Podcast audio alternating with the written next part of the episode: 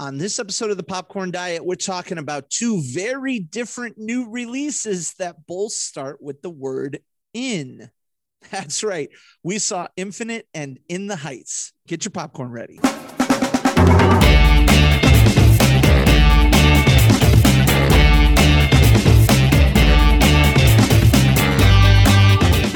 Welcome, all you good movie buddies, to the Popcorn Diet, a podcast for those who live on a steady diet of movie theater popcorn and other delicious movie snacks. As always, my name is Rick Williamson, your very best good movie buddy, and joining us as usual is our other good movie buddy, the Canadian Machine, Mr. David Melhorn. David, how you doing today?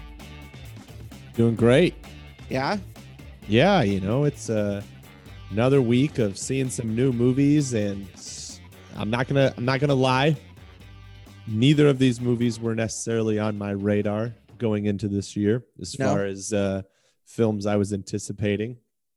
And uh unfortunately I with Infinite didn't have the option of seeing it in the theaters, uh, but I not given to us. I did not get an opportunity to go see In the Heights in theaters either. So I had to watch both of these from the comfort of my home. But it's still fun to to get to watch new stuff.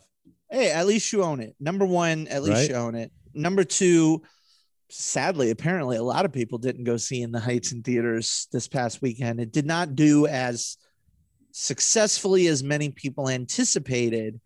And I don't know if if I even want to litigate it. You know, I don't even want I know if I want to talk about the fact that there could be multiple reasons why it isn't the case. You know, obviously it was day and date on HBO Max, but it's also a movie with no real marketable superstars besides Lin Manuel Miranda's name. Uh, it's not pre existing IP, Mhm. and we're still not in a state of full openness when it comes to some of the biggest markets out there. So it is what it is. But like you said, the fact that we just got new movies is a joy in and of itself.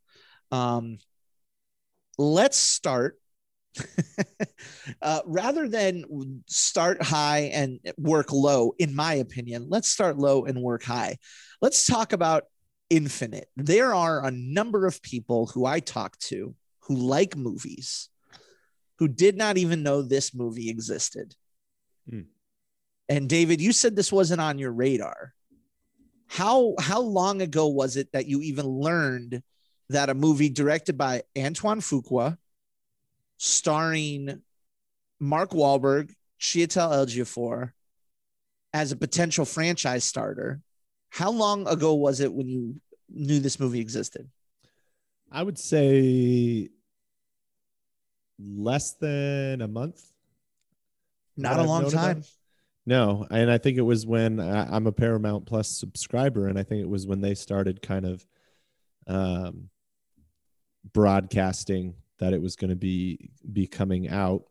Yeah, I know there wasn't a ton of marketing around it uh, as far as you know the movie itself. right. And It was supposed to come out last year in the in the fall in August, um, and then got pushed back to to now, and then and then they canceled the theatrical release. And Yeah.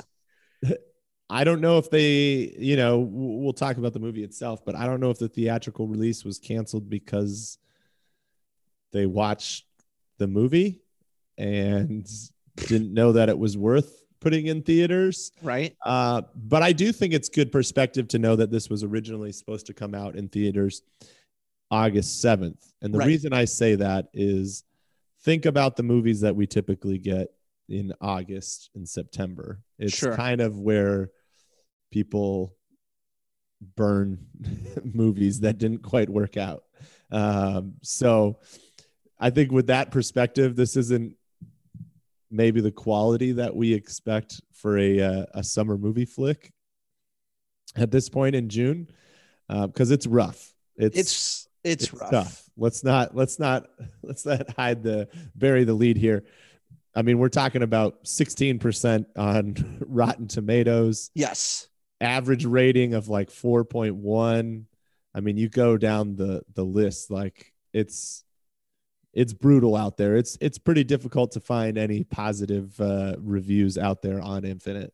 I tried I tried looking at specifically when the trailer was released. I believe that you're right. Like from everything that I've seen, the the trailer for Infinite was released like three weeks ago, Mm-hmm. which is crazy to me. Like I I don't we're we're used to this. We're you. I, there's just a lot of weird things about this movie. You know, like like you said, it's a bit of a chicken before the egg type question, Mhm. which is did they put this movie on Paramount Plus because they knew it was so bad? And or did nobody want to watch it because it was on Paramount Plus? Like it's just so weird the way that they marketed this movie. Like I'm used to getting a tra- like I'm used to being marketed to getting a trailer sometimes as far as a year out you know?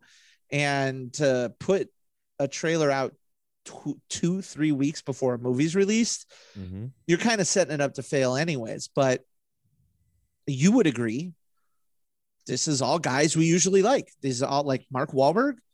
I think you and I can both agree that he might not be the strongest actor out there, but we usually enjoy what he's doing, right? Would you agree Yeah. with that?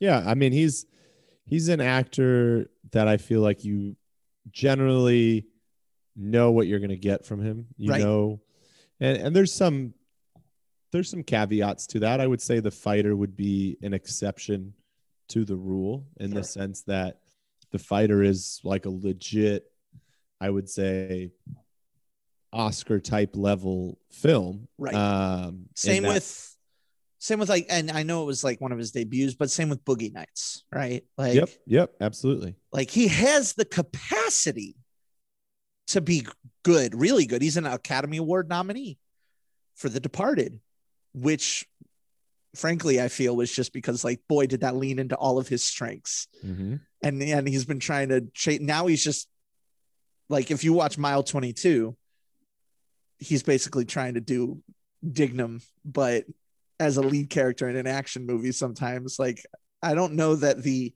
fast talking asshole is a sustainable career model. Sure. Um, but like Antoine Fuqua, we're talking about a guy who's put together some again, not like we're not talking like world changing movies, but he dude directed Training Day, dude directed both Equalizer movies, Mhm. Magnificent Seven. Like again, we're not talking world changers here, but these are movies that we enjoy. These are movies that are pretty darn good, um, that are mostly well received. And I would go so far as to say that this is maybe his worst movie. What would you say about that? I mean, I don't know where your maybe is coming from. Well, he did a couple like he did uh Brooklyn's Finest, not the great movie, not the greatest movie.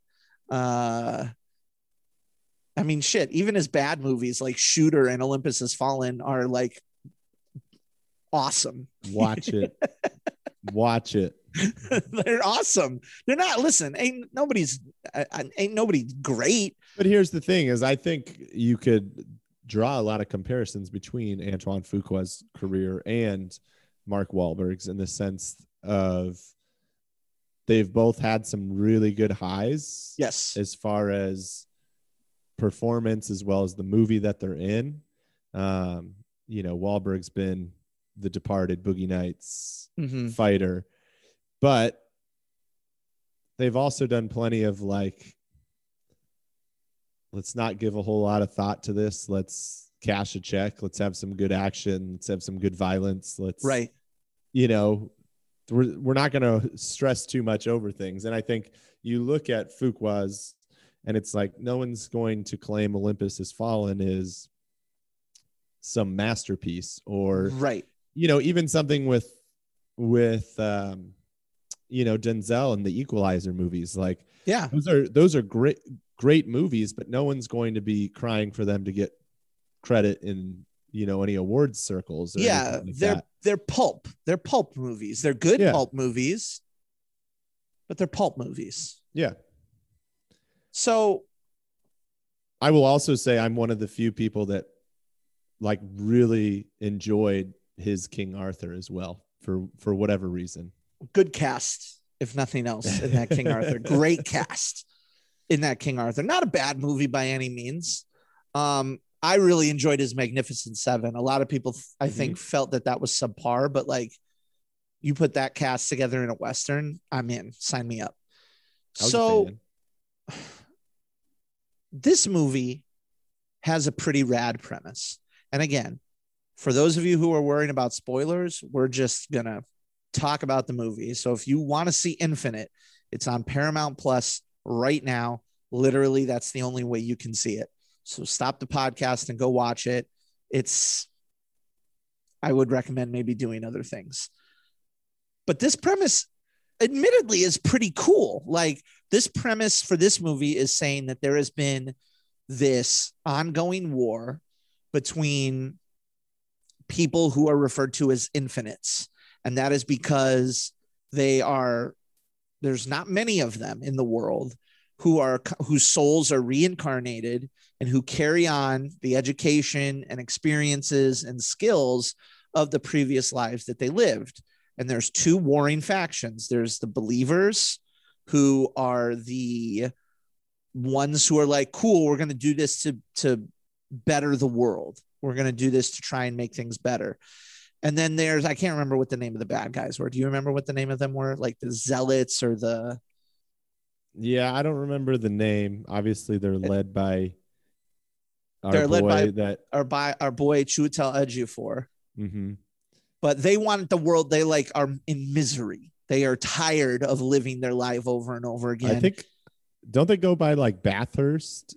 Well, his mean, name know- is his name is bathurst But I think they all go by that because isn't one of his henchmen like Bathurst 1985? Or no that's like that? just his pre- and see now we're getting into it that's his previously reincarnated life ah, that's right. that's the one who's fu- that's Yep, boy yep. this movie that's the one Listen, real, real ca- quick caveat. We, I know you gave the spoiler alert. I don't know that we could spoil this movie even if we try because I don't know if any of what we're going to say even is going to make sense. it's not it's nonsense but like again the concept is cool. Like you're talking about these souls that are fighting throughout time one trying to better the world the other trying to destroy all life because living these constant lives and experiences is basically hell. And like that's interesting but this movie just doesn't work.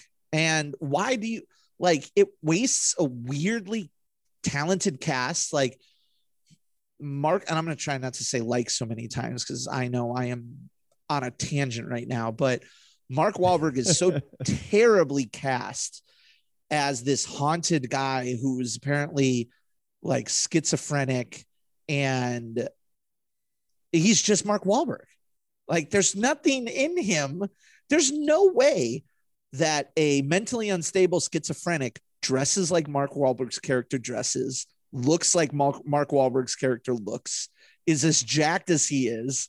And literally, it's like the only scar on his body is the word that he carved in his torso. Look inside. Completely miscast. But Like, here's the th- but here's the thing is that I don't think he wasn't actually schizophrenic, right? Because that was how it was diagnosed right. because he had all these different memories that he couldn't explain but felt real which led him to you know be a little bit more unstable or, or whatever the case may be A fair, a fair yes, point. A but fair yes point. mark Wahlberg you know even go back to the movies that we talked about that he's great in the departed the the fighter Yeah. like even in the fighter, if you think about that, like Christian Bale is the flashy acting, you know, Right. display in there. Like Wahlberg's basically playing, and he plays it well. The, you know, the just typical boxer who's got a crazy brother who's trying to keep his family together while still focusing on his career. Like he plays that well, but that's like a pretty. I don't want to say straightforward because I don't want to knock his performance and, and underplay it because I think he does a great job in that movie sure. like there's it's not a real complex character. Like No. Christian Bale has the difficult character in that movie. Right. And you know, I think when you look at this film, like for a lead that's supposed to have all this like internal conflict and things like that, like Wahlberg basically has the same facial expression the entire movie, and and I think it's the same facial expression he has in all his movies. You know, It's just, just like kind of frustrated, a little confused. Yeah, and you know, I think the the place for Wahlberg to stretch himself is in the comedy side of things. You know, like with the Teds and Yeah. some of that, because I think he does really well in those situations. I don't know that this was it. You know, and and I know it wasn't originally cast as Mark Wahlberg. Originally, Right. it was Chris Evans. Right. And as I think about it, I think Chris Evans definitely would have been a better Evan McCauley Yes. uh, character. Because let, me- let me read this real quickly. Evan McCauley possesses skills he has never learned and memories of places he has never visited, which haunt his daily life. Self medicated and on the brink of mental breakdown, Evan is sought by a secret group who call themselves Infinites. Does any of that describe how he's playing it? Like, do, you- do you ever like he's do you ever get the sense that he absolutely needs his medication or that he's haunted? Like, you don't. You just No. don't. Like, it, it- it's it's not great. But again, beyond Mark Wahlberg, if I don't know about you, but it feels like this movie wastes a pretty good cast. Like again, uh, you mentioned Bathurst 1985.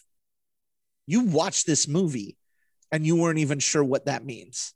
And that's Rupert Friend, who is not a sh- a schlub by any sense. Like that dude's in Homeland. Home- Homeland, exactly. Yeah. He's going to be in the Obi Wan Kenobi movie. He's in the French Dispatch. He was in A Simple Favor.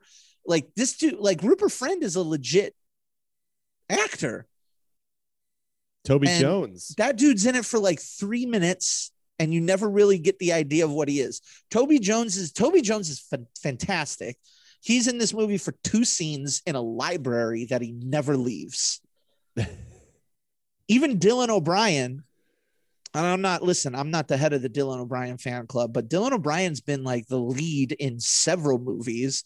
If Mhm. you tweet, if you look on Twitter, he was the only thing trending about this movie. The Dylan O'Brien hive is out in force for any Nice. any screen time that he gets. nice. But he's again, it just feels like he's wasted. It feels like everybody is disconnected. Even my guy Jason Mantzoukas, who is one of my favorite dudes out here, who is still the best part of this movie, is like somewhat subdued. I don't. Yeah. how- I don't. They. It just. It feels like they weirdly wasted the cast. What are your thoughts on that? No, I would agree. I think. Okay, so this movie was compared, or the script was even described as Wanted meets The Matrix, which I think is actually a, a fairly good comparison. And if we think back to those movies, you think of Wanted, right? So, Wanted, you know, we get this kind of secret society of of hitmen Right. who, um, you know, kind of work in every day. You know, we're supposed to believe they're kind of behind the scenes. They're this organization. There's the whole, Right. you know, goofy thing about how like this big sewing machine basically tells us who's needs to be killed next. Basically, you know, to to do a very short one minute summary of Wanted. Sorry for those that haven't seen it, but it has some Matrix vibes as well with the Uh-huh. whole concept of uh, James McAvoy's character being recruited to this society. And, you know, Matrix obviously goes a lot more sci fi than Wanted and goes with, you know, obviously we don't need to, I don't need to recap Matrix, hopefully, for most people at this point. But I I, would hope not. I think the difference between both of those movies that I would call pretty successful, obviously Matrix much more than Wanted, but I think Wanted was was pretty well received too, is that in the case of Wanted, where we only got one movie, and I know it, there was rumors that we'd get a second of Wanted, but in the case of Wanted, where we only got one movie, it was pretty easy to quickly grasp the world that we were in because Right. most of the world that we were in was the normal world. And and that would be true about this movie too. Like these people operate within the normal world. But there wasn't so many different layers. Like the only weird thing in there was this you know sewing machine that apparently told them who to kill. Yeah. like that was the only weird thing about it. And everything else was pretty much like, let's train them, you know, how to bend bullets and and different things like that. right. Um, and in the Matrix, they gave us enough to understand. I mean, the Matrix spent a lot of the movie actually explaining, and I felt like the problem with this movie is it tried to go like Matrix level, like complexity and just like aspects of their world hmm but they tried to do what Matrix did in three movies in one movie. And furthermore, they tried to mix in more action than what the Matrix had in their single movie. And let's not forget, the Matrix, I think, was well over two hours. This movie was an hour and 46, which you and I usually don't complain about movies being a tidy 146. Yeah. No, usually it's good. But in this case, it's like something had to give. You either got to stop adding in more like rules and weird stuff to this, Right. or you've got to give us more time, or you got to cut out some of the action so we can actually know what the heck is going on in this world. There was just a lot of questions. Yeah. and it's just it everything nothing feels connected everything feels half baked there are characters who are in entire scenes that don't feel connected to each other you know like liz carr who plays character of garrick who is in a wheelchair Mm-hmm. I was actually like interested because you don't see that. You know, you don't usually see um, actors with disabilities given too many roles in in modern blockbusters. So, like credit where credits due, you know, they get and she's been an advocate for dis, uh, disabled actors and things like that. But she has her wheelchair and and and is like basically the Morpheus Mm-hmm. of the movie kind of. Yep. I would and agree. then the and then the last we see her is Chiwetel Ejiofor is Bathurst, who I will just refer to as Bathurst Mhm. from now on because I love my guy, but that's a mouthful every time. Yep. Uh, threatening her, like we have all of her people kneeling on the ground. I'm gonna kill this person, whatever. You never see her again. Nope. I don't know what happened to her.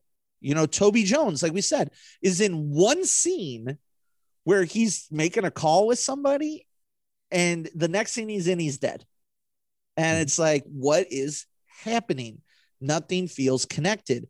There are entire parts of this movie where it's just hard to understand how this world works. You have some people who say, oh, they don't know their past life um, before puberty. Once they hit puberty, then they start getting the flashes again. But then Bathurst gets it immediately when he's born and conceived, and his brain is already like that's what he says. That's what's driving him like mad. in the, in the womb, I can see these memories. Right, yeah, yeah, and- yeah, yeah. and Marky Mark is his are repressed, his aren't coming out. And they say, well, he got in a car accident, blah, blah, blah. But it's just why? None of it is ever described why. They're like, here are the rules. They say, here are the rules. And then they introduce inconsistencies to those rules Mhm. and they never answer why. Well, and I think the other thing about because the other movie that I kind of had memories of when watching this was The Old Guard, Yes. which again, another movie that we got in pandemic. Um, even though you know we're kind of on the tail end of pandemic now, right. but was a movie that was a little out there in its concept, right? These these immortal people that live and you know are involved in all these major world history events and things like that. yeah. Um, and then the whole concept of you know trying to access that ability to live forever and that kind of stuff. Like there was definitely some concepts to it, but it was at the end of the day everything made sense. Like it was still you know fiction obviously and and and science fiction to some degree but it was still like easy to understand and, and operated within its rules with maybe Mhm. you know a little bit of issues here or there but for the most part operated okay within its rules like in this one like the other thing that was the difficult aspect of it is like i don't know who was an infinite and who wasn't like were all the people in that place with garrick and and all of that that he ends up with are all of those people infinite and I think so. You know, I would assume so, but then there's also the concept of, you know, Bathurst is, you know, obviously hunting all these people down to some degree Right. while he also pursues this egg, which also, you know, maybe I missed it and I'll and I'll own up to the fact that like I struggled watching this movie and and really being like fully engaged to every line reading and everything that happened. But like I didn't I don't know. Was there any explanation to where this egg came from, how it was created? So the the idea of the egg is that it is doomsday device. It's basically Yeah. it's basically a that. Thanos snap, right? Sure, sure. Got that. Um, it's literally turns people to dust when they show it how it works. It's It's like, oh, it's uh yeah, I don't I don't feel so good. yeah, it's it's bye bye Spider Man. Yeah. Um. Now here comes a moment where I may replicate one of my least favorite things in other film podcasts, which is where the hosts are confused by a concept and the listener usually myself is like i understood that perfectly. I can tell you exactly where in the movie this this happened. You just didn't watch the movie. Okay? Mm-hmm. Sure. now comes my nightmare of now having that flipped because my understanding is is that Bathurst and his team created it. And yet somehow I think they say it in a line or two a throwaway line they are incapable of recreating it. Like they made it. Like this was his life's mission.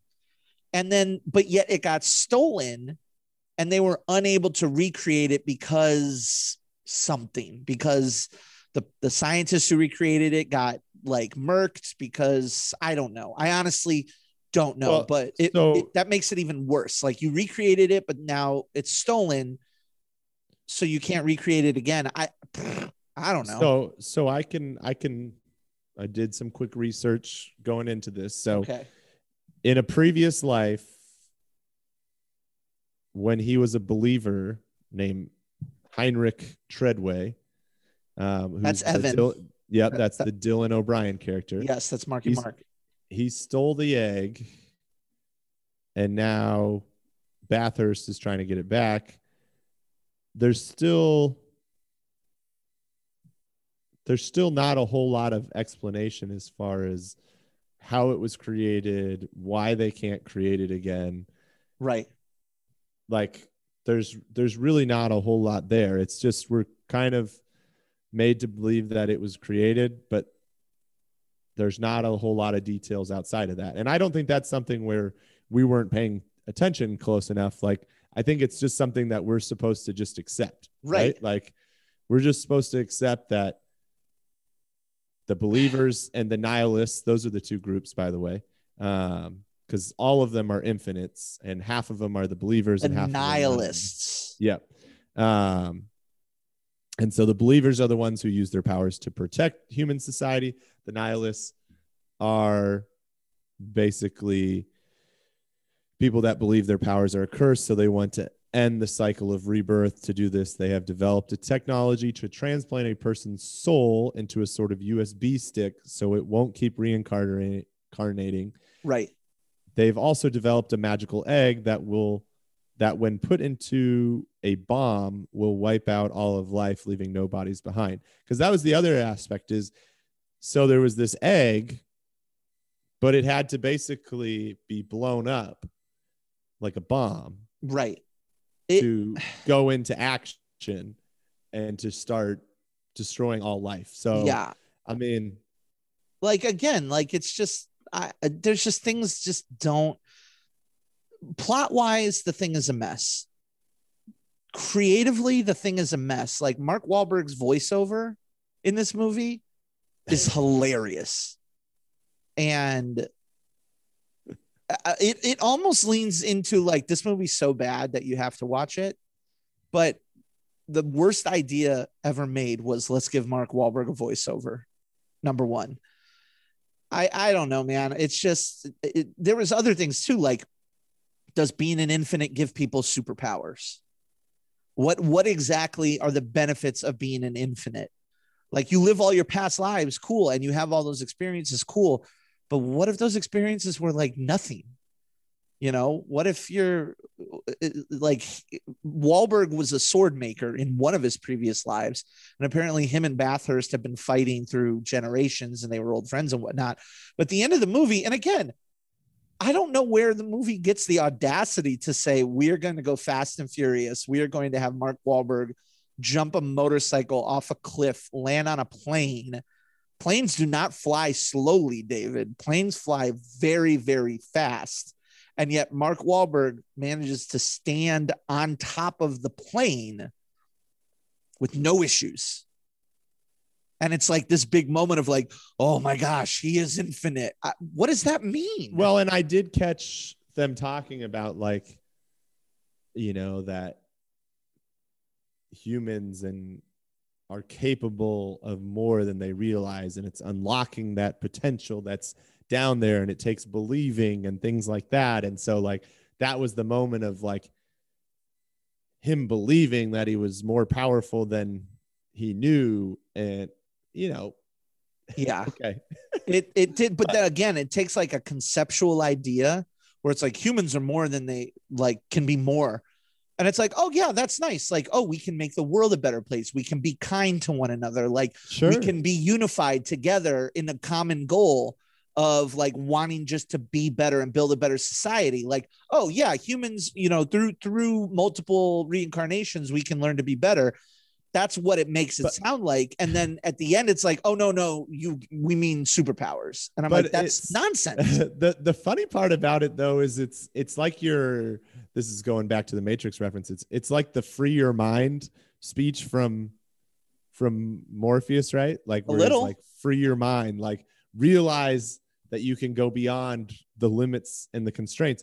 But all we get literally out of him, I'm going to go freeing his mind, is that he he stands up on the plane and gets into the plane. Like right. That's the effect of his powers. Everything else from that point on is back to he's just a normal human being fighting and he falls off the plane and hits the water and dies and then turns into a young which Asian teenager. Pro- props to them for having him die in the fall because I'm like, I don't care if it is water. If you fall from, we'll call it ten thousand feet, you're dead into the water. You're dead. Like yeah. I don't care that it's water. You're dead. At that point, it's basically concrete. Right. You fall from that high. So uh, props to them for not having him somehow survive that that plane crash. But yeah, and then you know I'm okay with things like the gun that somehow puts people's puts souls soul. onto a USB. Yeah, I'm okay. I'm okay with that, but then I have so many questions about like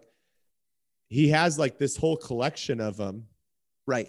And I don't know if those are like trophies on his mantle or whether it's supposed to give us the idea that like if you get those USBs back they can get like plugged back into the matrix. I'm just going to go full matrix at this point. Well, they blew them up. So like does that mean they're just released into the into the universe? Yeah, it does. I I I, I think and this is another point where it's like the bad guy wants to end all life. He wants to stop the reincarnation process. And yet he is holding a gun that effectively stops the reincarnation process. So why doesn't he just shoot himself in the head? that's, that's exactly what I was thinking at one point. I'm like, if you're so tortured by this, just shoot yourself with your own USB gun. Like, unless there's unless off screen there's some like downloading process where you got to like plug the USB into your computer to like fully get the soul into the USB. I don't know because Wahlberg shoots him in the back of the head as they're falling into the ocean, and apparently that means he's not going to reincarnate again. It's true, and who doesn't love the big bad of a movie dying, where we the viewer see it from about I'd say hundred feet off, where like I couldn't even make out their faces There's no emotional. while it was happening. There's Like, no emotional impact to his quote unquote death. And again, if that was Mark, and uh, the only, I think maybe they say something about like if you're on the USB, like it's like torture, like you're in prison or blah, blah, blah, which, okay. But like again, if the hero triumphs over the villain and kills the villain by shooting him in the head, and the villain just wanted to die, what, what are we talking about here? yeah, that that was the weird thing too. Is like all these people in the nihilists wanted to end the world because they felt the powers were a curse. But it's like Right. if if you feel like the powers are a curse, like if you just do whatever you need to do to end like why do you have to bring everybody down with you? Not even like they're wanting to not just bring down all the infinites with themselves. They want to end to bring all down life. the entire life. And it's like i don't know. It just it's one of those things where like you have this big bad that wants to do this thing and we're, we're going to throw a macguffin in there too for for for good measure. And what they're trying to do doesn't match their end goal like Right. it doesn't seem to and that's one of the biggest issues in this movie right is it doesn't their motivation for doing what they are doing doesn't really match up to me No, it's it's not the most effective plan, but regardless. So, with all that being said, let's talk about the popcorn ratings for Infinite. What's that noise? Popcorn. You making popcorn? Uh huh. I only eat popcorn at the movies. Now, if you've never listened to an episode before, we do our ratings a little bit differently. We have a scale of popcorns in which we like to grade movies. Burnt popcorn means don't waste your time. This movie is garbage. Literally avoid it at all costs. Stale popcorn means, I guess, if you're in a pinch, you can have it, but it's not the greatest thing in the world. Microwave popcorn means your mileage may vary. Uh, some people really love microwave popcorn. Some people don't find it very satisfying. It's fine. Then we have movie theater popcorn, which means you should probably go see this in the movie theater if you can, if you can safely. Go check this out on the movie theater when you got a chance. And then perfect popcorn means go see this on the biggest screen that you possibly can. David, what is your popcorn rating for Infinite? This was this was a tough one. this this may be my lowest rating of one that we've done. Oh boy. I'm gonna go. I'm gonna go burnt popcorn and a soda. And a soda. We throw a soda in between if we don't want to give it the full burnt popcorn experience. That is easily the lowest rating anybody has ever given on this podcast. I honestly don't know. So like whenever I think through these ratings, a lot of it is like, who would I recommend this movie to? Sure. And if I can't f- come up with a persona of a person that I would recommend this movie to, then I got to start at the bottom and work my way up. And there's not a person that I know that I'm like, hey, this is your type of movie. Like, I think you'll really enjoy this. Like, because here's the thing there's a lot of action in it. Mhm. I wouldn't say that any of the action is like particularly memorable. Like, It's also not bad, but you're right. It's not particularly memorable. like I think of like, and this is going to be a, a deep cut. Um, what was the uh, Christian Bale movie with the swords? Because I'm E- going swords. Equilibrium Equilibrium. with like- guns, not the. Oh well, it did have swords. I guess. Yeah, it's the sword is a famous part of it. Equilibrium's dope. that movie has plenty of issues itself, some similar issues to this movie. Yes. But the action is so fantastic that it's like it is worth seeing for that action. And the problem is, I would call the action solid, but nothing memorable. Like, is there a scene that immediately jumps out that you're like, oh, that was a that was a fun action scene, or that was a great action scene? Like, No, all of no. it felt all of it felt like repurposed, like canned action from things that we've seen before. Right. Um, even though we were dealing with these supposed like higher beings to some degree. Like uh, there's a car chase with a like a like a literal superhero car, like a Batmobile. That's again, it's fine. The final Yeah. fight on the airplane is fine. We've seen everything done better. Yeah. So like that's where I'm like, I don't think I can even recommend this for the action. Obviously, despite the cast, I'm not recommending it for the acting. so it's like, what am I recommending for at this point? And the only reason I give it a soda is it's only an hour and 46 minutes. Yeah. It's something new to watch. I that I'll I'll stop talking. I think my point's been made. Your point's been made. I am also giving it a fairly low grade, but I'm going to give it stale popcorn, which is the the I'll tell you, the person who I thought to recommend this to was was our good friend of the podcast, our CEO Brian McLaughlin. Uh, I I mentioned it last week. He watched it. I talked to him very briefly today, and he also said, "Eh." And if Brian's gonna give it an eh, it's not it's not very good at all. It's just like the best part about this movie is Chiwetel Ejiofor is chewing up scenery left and right, and he's great, Well- and he's always great.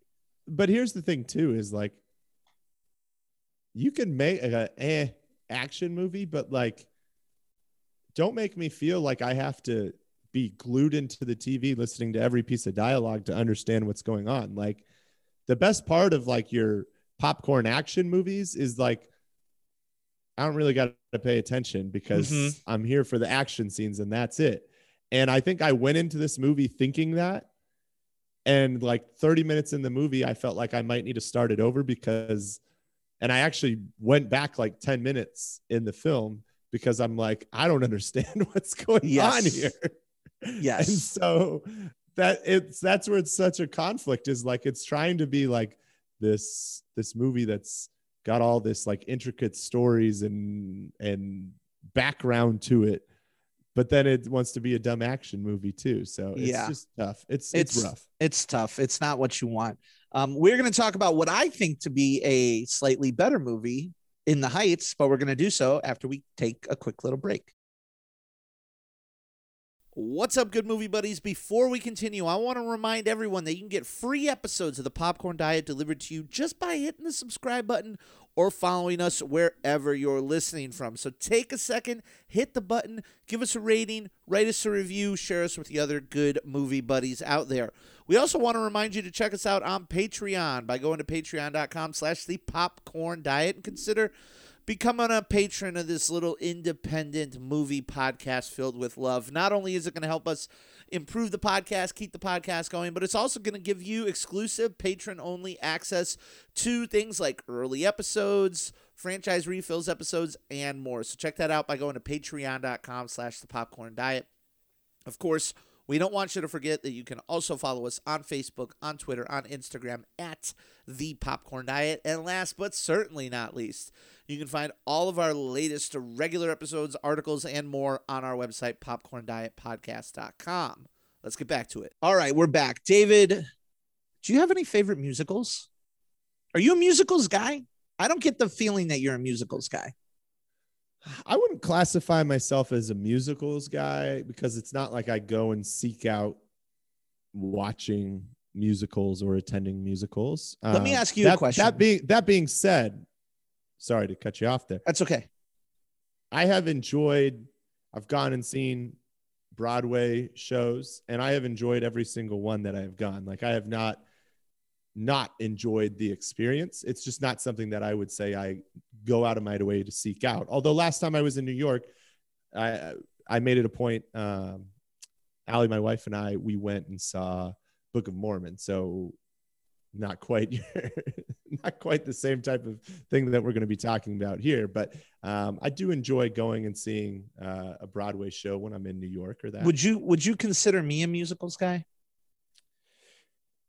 From I an outside you, perspective. I think you I think you are a low key musicals guy. Like Okay. I don't think you run around going out of your way, you know, talking about musicals or even necessarily going and attending musicals. Yes. But I feel like I think not unsimilar, not dissimilar to myself.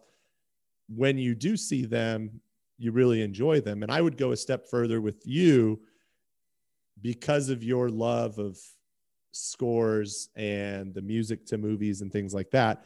I feel like when you go and see a musical that you really enjoy, like that's your soundtrack for like the next couple weeks. Uh, Yes. Like I remember when Phantom came out as a movie, and you that was like your jam that was for- my jam. quite a bit. And I was like, I am also a talented but scarred person. uh, Sing but no, to me. I mean, obviously, you know, we're talking about in the heights, and so there's a lot of crossover with Hamilton. But yes. um, my wife has watched Hamilton more times. She's probably creeping up on my viewings of Ocean's Eleven with her Hamilton viewings, but uh, lot. it is a lot. But uh, it's kind of her background noise uh, at times for, and I enjoyed that. I did watch that, Yep. and one of my favorite childhood movies growing up was Newsies. Another uh, shout out to Christian Bale. Yeah, I wasn't gonna do like a top 10, like what are your favorite musicals, but I'm the same. Like Newsies was one of my favorites. Um Little Shop of Horrors, incredible. All the Muppet movies are musicals essentially. Um you know, there's some of the really old school ones, you know, uh uh Singing in the Rain, Yep. you know, one of the best. I, you know, and I mean, you even got something like, uh, I don't think it's what people immediately think of when it comes to musicals, but like Mary Poppins, Mary obviously. Poppins, Hairspray. there, but you're right. Like even not great musicals usually have the songs. You know, the toe tappers. Even a movie Yep. like Rock of Ages, which is a jukebox musical, Mhm. still's got the toe tappers. Yep. Even, even mo- I mean, as much as I hate uh almost everything about Les Mis, the movie, the way it was directed, and I know that's controversial. Um, I still there's still a few songs in there that are just like bangers. It's just like whatever it is. Well, I have a Spotify playlist that's like show tunes. Yeah, and I'm and the thing is is some of these two I I think the movies just don't do them justice. So like people that are listening to this that may be big fans of musicals and and Broadway shows most of what we're going to talk about today too especially is our experience with these are primarily their cinematic version. And so a lot of these shows I or movies I imagine are really good on Broadway and there's a reason why they're super successful. Example I'm going to go to, you saw it in theaters, I did not. Cats. Boy, boy, oh boy, holy shit! I blame cats for literally COVID. Like I blame cats. Cats came out December of 2019, and everything has been garbage ever since then. Like we played, we flew too close to the sun. This is what we get. This is what we've earned. also, same director as Les Mis. So yes, I ask all of this, David, to ask you how you liked In the Heights. Because In the Heights is a movie that was supposed to come out last year. Mhm. It's got the Lin Manuel Miranda. You know, he's he's hot right now. Um, I actually learned when when Hamilton was, you know, on the rise, because I'm not I'm not the biggest Broadway like historian. Okay, I don't keep up with the Tonys the same way that I keep up with the Oscars, but Hamilton was a full blown phenomenon, still is a full blown cultural phenomenon. And so when I looked up Lin Manuel Miranda, I was like, oh, where'd this, you know, guy come from? This out of nowhere guy. Mhm. Turns out, not out of nowhere. About a decade before Hamilton, he makes In the Heights and wins a bunch of Tonys and is one of the most beloved Broadway musicals of the last 20 years or so. And they are, we're going to make it a movie and we're going to have it be set in the real world Washington Heights. We're going to have it, they're going to film it there. They're going to film all over New York. They got John M. Chu, who directed Crazy Rich Asians. This guy can direct a movie, if I can be honest.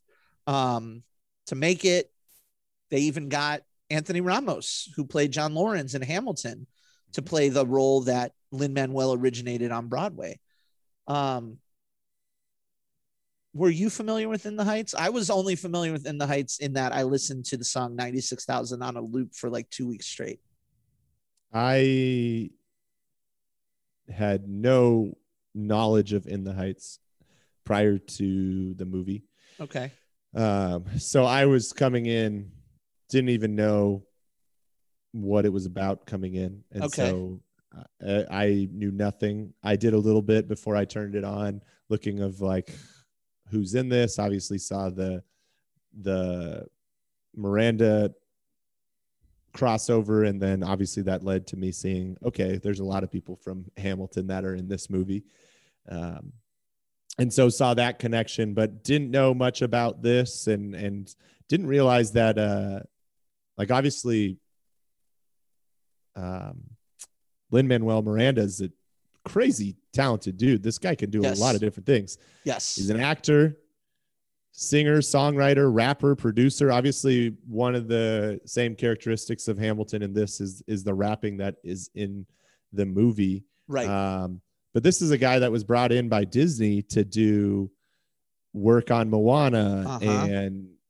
a couple of the Star Wars movies and Mary Poppins Returns. Like, like he's not just like he does the music for his movies. Like no, he blew up. super talented that he was brought into a lot of different things. Yeah, he blew up for sure. And that, and then and Hamilton made him like a super duper star. Yep. Like they got every but Disney Disney went all in on the Lin Manuel Like, plan. He's get, he's getting almost more work on the music side. Not not almost. He is getting a ton of work on the music side. yeah, Um, you look at like his upcoming projects, and he's doing stuff for Little Mermaid. He's Uh-huh. doing stuff for uh, Lionsgate movie. He's doing uh, a Sony movie music. Um, all sorts of things. Whether he's doing, um, you know, con- contributions to the score or to Mhm. a specific song or the overall music. Um, Yeah. yeah, he's definitely, you know, completely blown up at this point. Oh yeah, absolutely. And this and that's what they marketed this on. That's what they marketed this movie on. Is this is this is it's Lin Manuel. Like he's the guy. This is the guy. This was what it was all marketed on. So obviously you can watch this movie on HBO Max right now. You can go in. I would encourage you to go to the movie theater to watch it. Support movie theaters.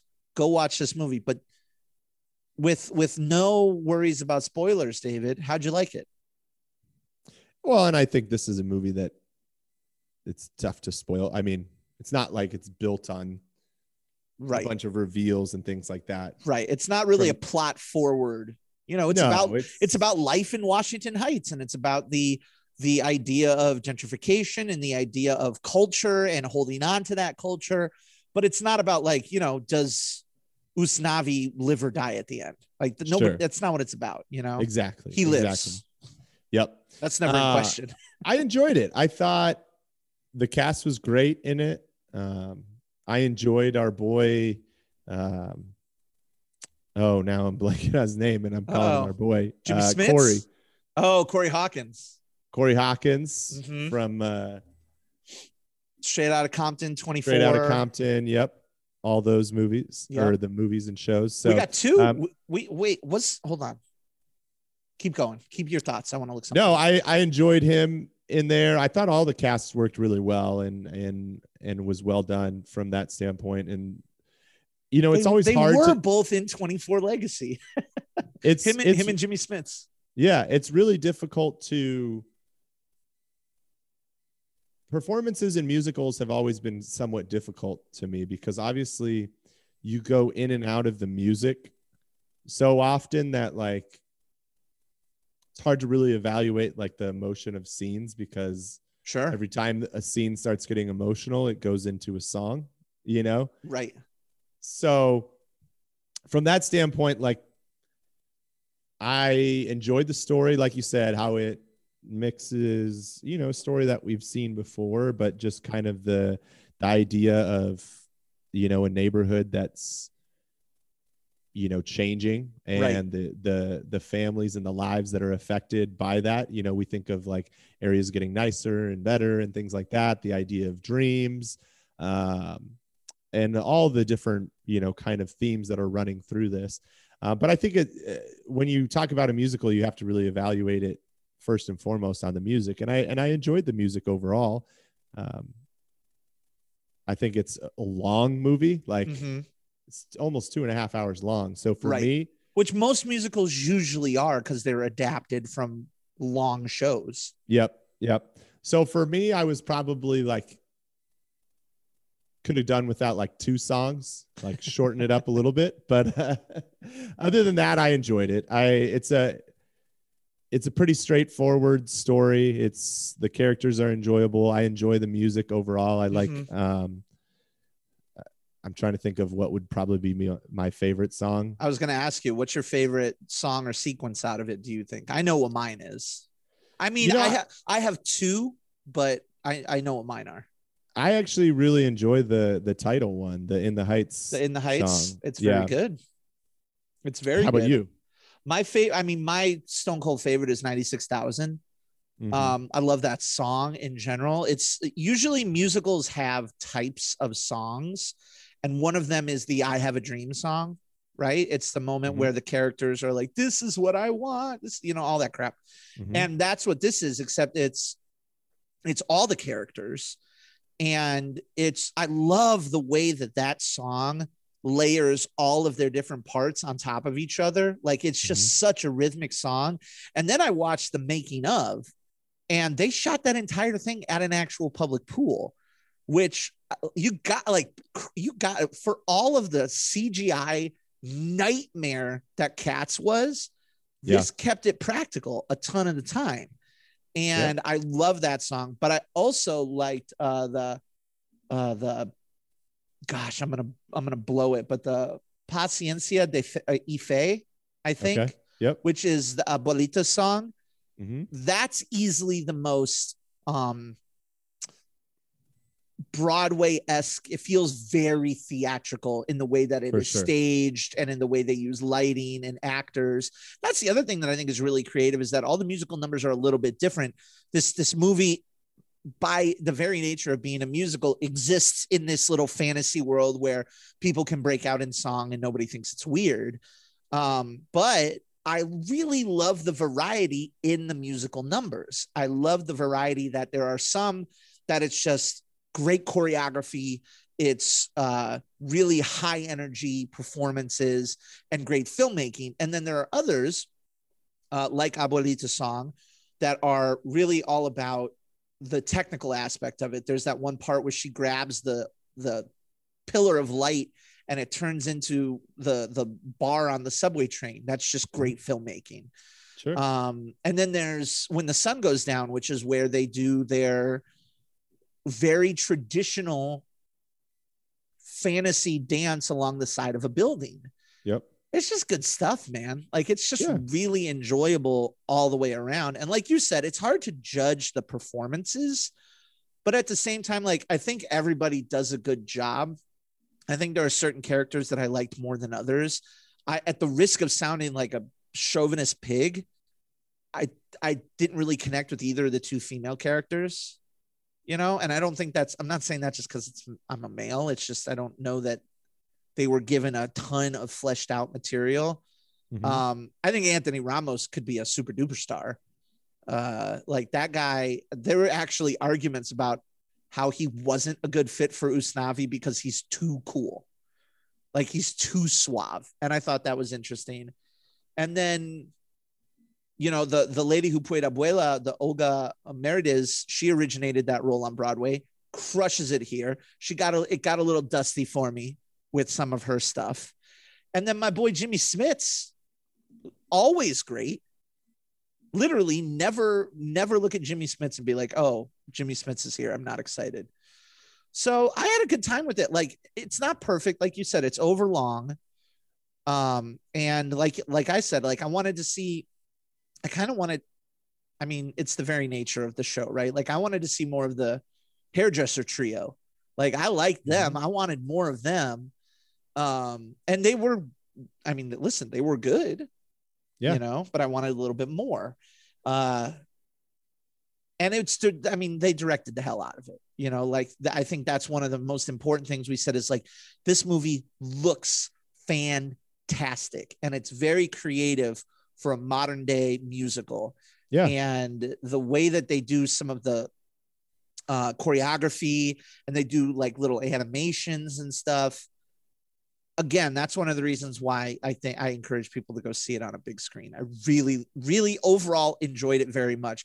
This is not one that you can get into and break down like the plot as much as like I'm not going to get into an argument about how, you know, uh Nina is it Nina? Stanford Yeah, girl. why, Yep, yeah, yep. like I'm not going to get into the, you know, oh, it's stupid that she didn't just tell her father what to do, or I'm not going to get Mhm. into why, like, again, it's purely like this is a broad Broadway musical, but Usnavi and Vanessa go on this date and then proceed to dance with everybody but themselves, and I'm just like, why? Why are we? Why are we being dicks? Like, why are we being jerks to one another? I don't know maybe it's a cultural thing, but like plot wise, it, it's a, it's a good story. Like it's a good story about that culture. You know, it's a good Well- story about who you are and celebrating who you are. Well, and I think that's the thing with a lot of Broadway shows and, and adapted film and that kind of thing. Like you can't, you don't have the same opportunities when you're doing something on Broadway that you have in film, right? Right. There's certain things you can show, emotion that you can create, things like that that are more difficult, obviously, on the stage. And so when you take something that was made for the stage and turn it into a movie, mm-hmm. like there's a balance like do we want to completely neglect the rhythm and the order of everything that we do on the stage right. to make it a you know deeper more compelling movie or do we just want to straight adapt it and just use the benefits of being a film to to further celebrate this this great Right. broadway play and this felt like the latter where it was more we're just going to straight adapt this and use some of the movie magic to make some of these scenes just that much more compelling Yeah. Whereas Yeah. you can think of other movies, or like I even compare it to like when we've had like the Disney moves from the cartoons to the, The live, live action, action, ada- sure. adaptions. Like you have two choices there, right? You can just shot for shot it basically, a la Uh-huh. Beauty and the Beast, or you can take it another direction, like a Mulan or something like that. And so, um, That's actually a really good apt comparison that I think everybody can agree with because those are a little bit more populist. Those are a little bit more everybody's watching them, but it is very much the a similar difficulty in transitioning from a world you create on the stage into film and a world you create in animation into live action. mhm.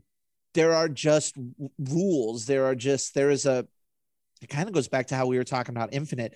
There is a psychological flow to the way movies are made that you have to tell the story in a proper way.